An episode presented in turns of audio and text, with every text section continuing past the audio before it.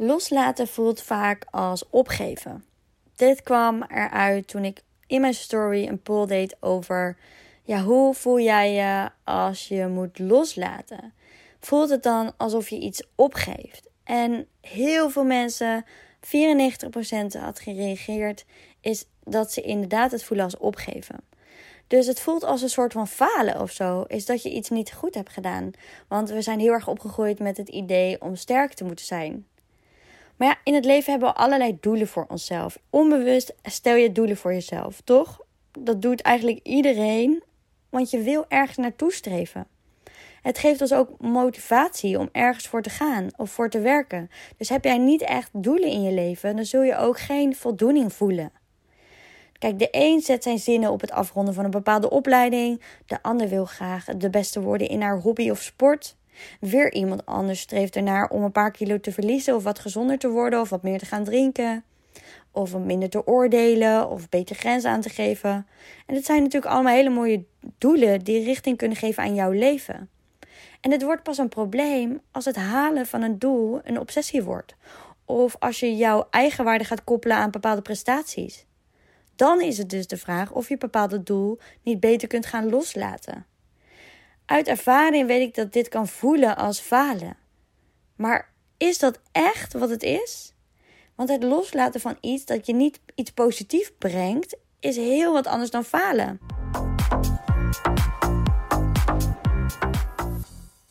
Als ik terugkijk naar mijn eigen leven, is voor mij ook loslaten bijvoorbeeld van mijn eetobsessie heel lastig geweest. Ik was een enorme control freak op voeding.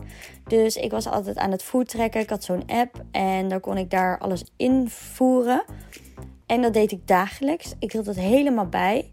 En dan zag ik, oké, dit is wat ik gegeten heb. Dat betekent dat ik dit moet sporten.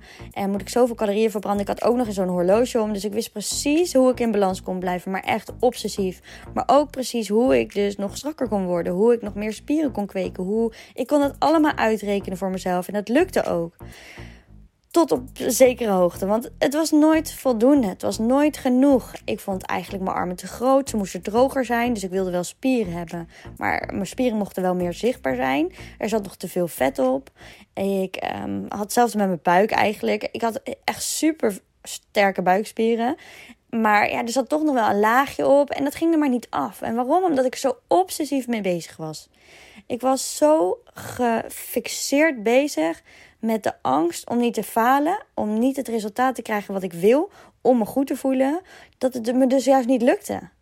Want op het moment dat ik het ging loslaten, dat ik de druk eraf ging halen, ging ik minder sporten. Ik ging minder bezighouden met ongezonde voeding. En toen kwam ik meer in balans. Ik hoefde niet in één keer meer keihard te snijden en een, een vreedkick te hebben. Eh, nee, dat, daar had ik niet meer echt behoefte aan, want ik had balans gevonden in mijn leven. En als ik daar dan wel een keertje behoefte aan had, dan wist ik, een keertje kan geen kwaad. Ik ben iemand die maat kan houden. Ik ben iemand die weet wat grenzen zijn voor mezelf. Ik ben iemand die goed voor haar lichaam zorgt. En daardoor kreeg ik een hele andere kijk op mezelf en op mijn lichaam. Dus toen ik dat ging loslaten, ging ik me juist veel beter voelen. En merkte ik dat het niet uitmaakt eigenlijk hoe je eruit ziet. Daardoor ga je niet beter of minder voelen. Dat is niet hetgene wat erachter zit. Het is hetgene wat jij gelooft wat erachter zit. Het heeft met de overtuiging te maken. Het heeft niks met niks externs te maken. Dingen extern, zoals ik noem je lichaam gewoon iets externs. Je, leeft in je lichaam. Maar ja, dit is het lichaam wat jij hebt gekregen en daar mag je het mee doen. En natuurlijk kun je daar goed voor zorgen. Daar geloof ik ook heel erg in. En hoe meer je van jezelf houdt, hoe meer je ook voor je lichaam zult gaan zorgen. Maar, want de reden dat we niet goed voor ons lichaam zorgen, dat we zo obsessief bezig zijn, is omdat we het dus extern nodig hebben om waardering te voelen over iets waar we dan controle over hebben. En dus waardering kunnen krijgen op die manier naar onszelf. Als we er dus pas goed uitzien, dan ben ik leuk. Weet je wel, anders is het falen. Als ik iets te dik ben, ja, dan heb ik gefaald. Snap je? Dus de beslissing om door te gaan met iets of niet kan dus heel veel stress veroorzaken. En dat komt doordat je namelijk nooit zeker weet wat een bepaalde keuze je precies gaat brengen. Misschien ben je wel bang dat je spijt krijgt van je beslissing voor het een of ander, of lijken beide opties eigenlijk helemaal niet zo aantrekkelijk. Dat is ook een stukje zekerheid. Wij mensen willen allemaal zekerheid, maar zekerheid bestaat niet. Wat is nou eigenlijk echt zeker in het leven? En ik was bezig met een boek trouwens toevallig over Denk als een monnik. Nou denk je, huh? Maar dat boek is echt fantastisch. En daarin zeggen ze ook, het enige wat zeker is, is je ademhaling. Voor de rest is helemaal niks zeker. En ook dat is eigenlijk niet zeker, hè? want ja, je ademhaling kan ook in één keer stoppen. Maar dat is wel het enige wat je kan controleren op het moment. Je gedachten kun je niet controleren, die komen ook en gaan.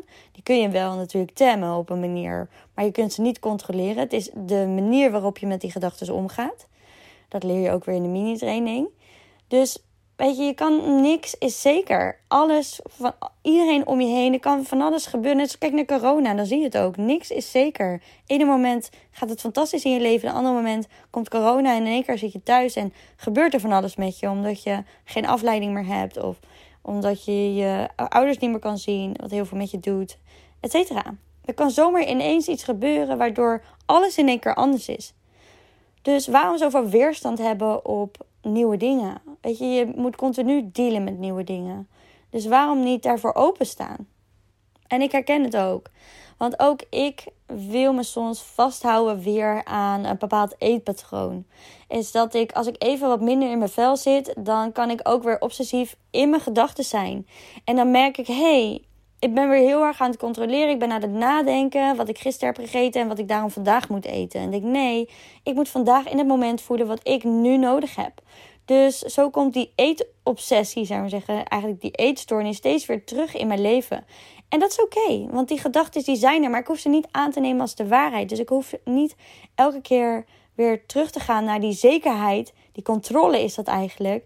En die veiligheid natuurlijk. Want het is ook een soort veiligheid. Het is een plek waarin je denkt veilig te zijn. Maar dit is niet echt veilig. Dit is schijnveiligheid. Je denkt daar controle te hebben over iets. Alleen die controle heb je dus niet echt. We denken vaak gelukkiger te kunnen zijn. Als we bijvoorbeeld wat, uh, wat lichter zijn. Dat we, als we afvallen. En dat wordt dan iets heel belangrijks in je leven. Je gaat je dan heel erg daarop richten. Maar waarom wil je afvallen? Dat is dan de belangrijkste vraag. Wat is jouw motivatie om af te vallen? Is dat de motivatie vanuit pijn is omdat je niet tevreden bent met jezelf? Dan zal afvallen onmogelijk zijn. Als het is omdat jij fitter wil voelen, omdat jij achter je kinderen aan wil rennen, of omdat jij uh, een doel hebt, bijvoorbeeld een halve marathon lopen, of misschien is dat extremer, of gewoon zelf 10 kilometer willen rennen, of et cetera, dan heb je een positieve motivatie, snap je? Dus weet ook altijd waarom je iets wil. Want als je het een negatieve reden is waarom je iets wil, dan gaat het je niet lukken. En dan word je ook bang. Dan word je bang ook om te falen. Want je motivatie is niet groot genoeg. Dus ergens voel je al, oh, dit gaat me niet lukken. Dus het is zo belangrijk om te zien wat iets met je doet. Wat is die pijn en wat is het plezier als jij wel, die, wel het slanke lichaam hebt? Wat maakt dat jij dit zo belangrijk vindt en welke positieve, uh, positief gevoel zit daaronder? Dan hoef je ook niet bang te zijn om te falen, want dan doe je het voor iets positiefs. En dan zul je ook niet falen, want je weet waar je het voor doet. Dus dan zul je ook die motivatie hebben om er helemaal voor te gaan. Dus als je dan het loslaat om even niet meer op je eten te letten, bijvoorbeeld, net zoals wat ik heb gedaan, is het dus geen falen. Voor mij was het op dat moment voelde als falen, maar uiteindelijk heb ik er heel veel voor teruggekregen. Dus de keuze om iets meer, niet meer na te jagen is dus geen falen, maar juist dus iets heel dappers om te doen. Als je bewust kiest om een andere richting in te slaan, kan het zelfs als een overwinning voelen. En het voelt ook als een soort van het heft in eigen handen nemen. En dat is super krachtig. En dus loslaten is niet falen. Wat je ervoor terugkrijgt is eigenlijk een gevoel van autonomie. Juist durven kiezen in het leven is super belangrijk. Zelfs als het later blijkt dat het achteraf toch misschien niet de juiste keuze was. Dus door keuzes te maken ga je namelijk vooruit en kom je ergens. En pas dan kun je dus reflecteren op het verleden en kun je dingen weer anders doen. Dus ik weet dat het super eng kan zijn om iets los te laten. Zeker zoiets als een diep gewortelde eten, ongebalanceerd eh, leven.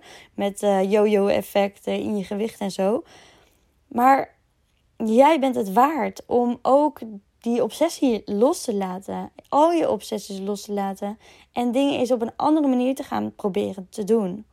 Want als je, als je ja, Tony Robbins heeft een goede stelling. En dat is: If that doesn't work, try again. Ik heb hem wel vaker gezegd. Dus als iets niet werkt voor jou, probeer het op een andere manier.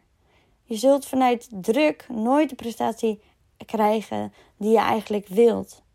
Dus ga dan weer juist loslaten en zie dat niet als falen. Ik weet ook dat veel mensen het lastig vinden om dan zo'n training te beginnen. Want dan moeten ze in één keer ook dingen gaan loslaten waar ze zich nu heel erg aan vasthouden. Maar ja, de dingen waar jij je aan vasthoudt, daar word je op dit moment niet blij van. Want daarom luister je deze podcast, is omdat je wil groeien.